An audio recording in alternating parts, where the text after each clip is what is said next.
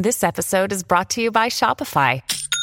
Forget the frustration of picking commerce platforms when you switch your business to Shopify, the global commerce platform that supercharges your selling wherever you sell. With Shopify, you'll harness the same intuitive features, trusted apps, and powerful analytics used by the world's leading brands. Sign up today for your $1 per month trial period at shopify.com slash tech, all lowercase. That's shopify.com slash tech. We all know that digital computers changed virtually every aspect of our life. Well, the arrival of quantum computers could be even more historic than that. We're now at the initial stages of the next revolution. We're talking about a new generation of computers, the ultimate computer, a computer that computes on atoms, the ultimate constituents of matter itself. The question is who's involved in this race to perfect quantum computers? And the answer is everyone. All the big players are part of this race because if they're not, Silicon Valley could become the next Rust Belt. Also, anyone who's interested in security is interested in quantum computers. They can crack almost any code that is based on digital technology. That's why the FBI, the CIA, and all national governments are following this very closely. Quantum computers will change everything the economy, how we solve problems, the way we interact with the universe. You name it, quantum computers will be there.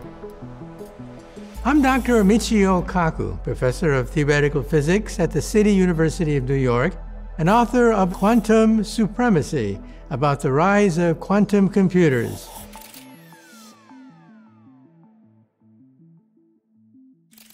You see, computers have gone through three basic stages.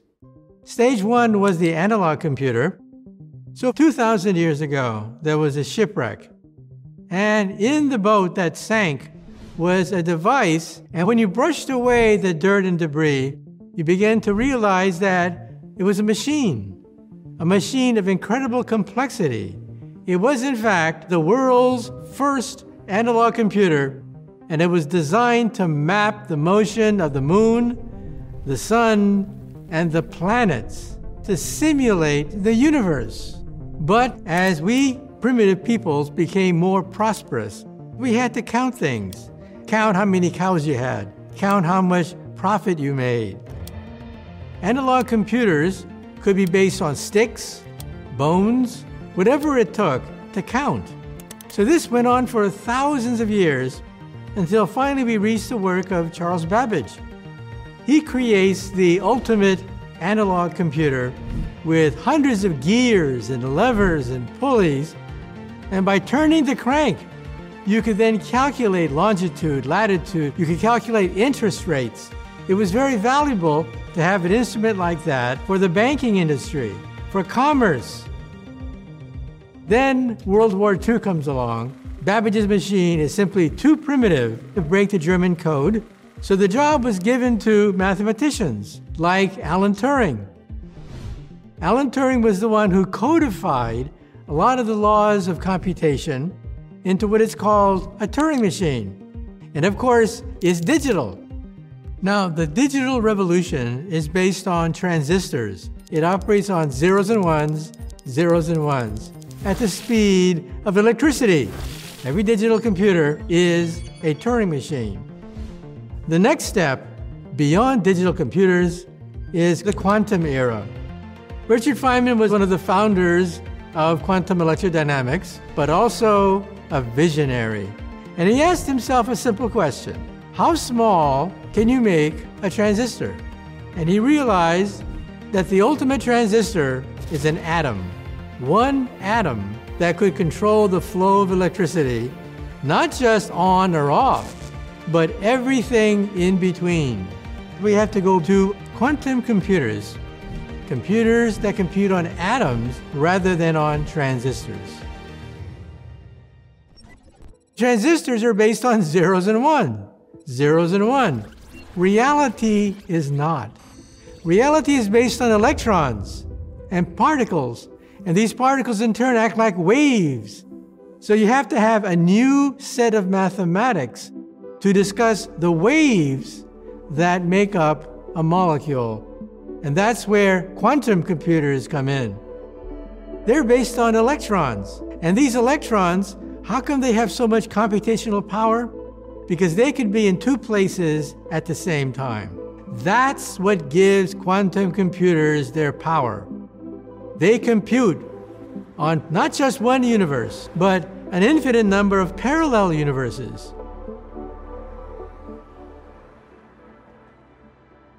At the fundamental level, quantum mechanics can be reduced down to a cat, Schrodinger's cat. Let's take a box. In the box, you put a cat. And the question is is the cat dead or alive? Well, until you open the box, you don't know.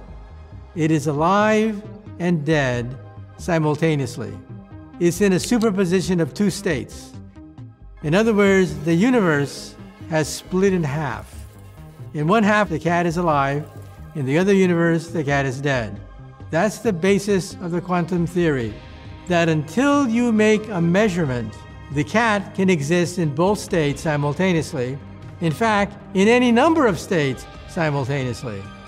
The cat could be dead, alive, playing, jumping, sideways, sick, any number of states. Now, why am I mentioning this? Because this summarizes the power of quantum computers. Quantum computers compute on parallel universes. That's why they are so powerful. So, how much faster is a quantum computer over a digital computer? In principle, infinitely faster. When we talk about digital computers, we can measure their power in terms of bits. For example, spin up, spin down, zeros and one, would constitute one bit. For a large digital computer, we're now talking about billions of bits that are modeled by transistors. Except now quantum computers talk not just about spin up or spin down, but everything in between. That's called a qubit. One qubit represents all the possibilities of an object spinning between up and down. Thousands of qubits can now be modeled with the latest generation of quantum computers. Eventually, we hope to hit a million. And so we're talking about exceeding the power of ordinary digital computers. That's called quantum supremacy. It is the point at which a quantum computer can outrace and outperform a digital computer on a certain task. We passed that several years ago, but we want a machine that could exceed the power of any digital computer. We're not there yet, but we're very close to it. The number one problem facing quantum computers is the question of decoherence. Everything is based on particles like electrons, and electrons have waves associated with them. When these waves are vibrating in unison, it's called coherence. And then you can do calculations of a quantum mechanical nature. But if you fall out of coherence, then everything vibrates at a different frequency, and what is that called? noise. You have to reduce the temperature down to near absolute zero. So everything is pretty much vibrating slowly in unison. That's difficult. Now, nature solves this problem. It is the basis of all life on the earth. Photosynthesis, for example, is a quantum mechanical process. Mother Nature can create coherence at room temperature. Amazing. A flower can do calculations that our most advanced quantum computer cannot.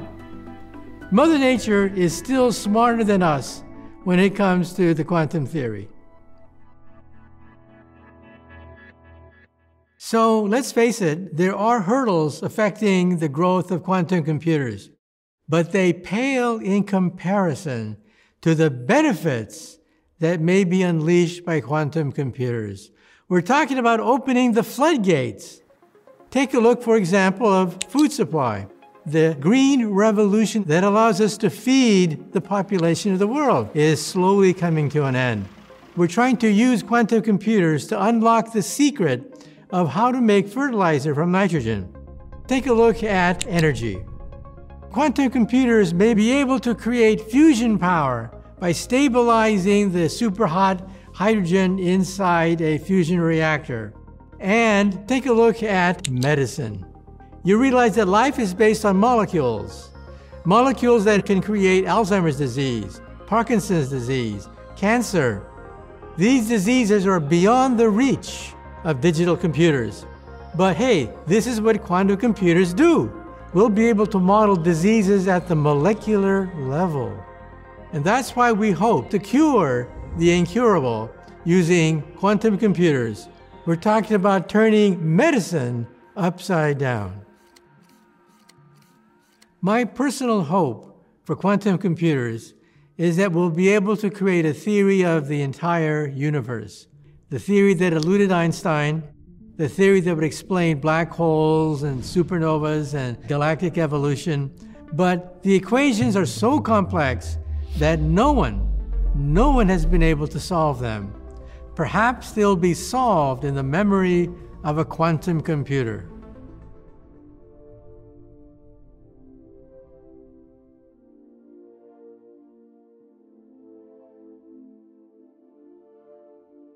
To learn even more from the world's biggest thinkers, get Big Think Plus for your business.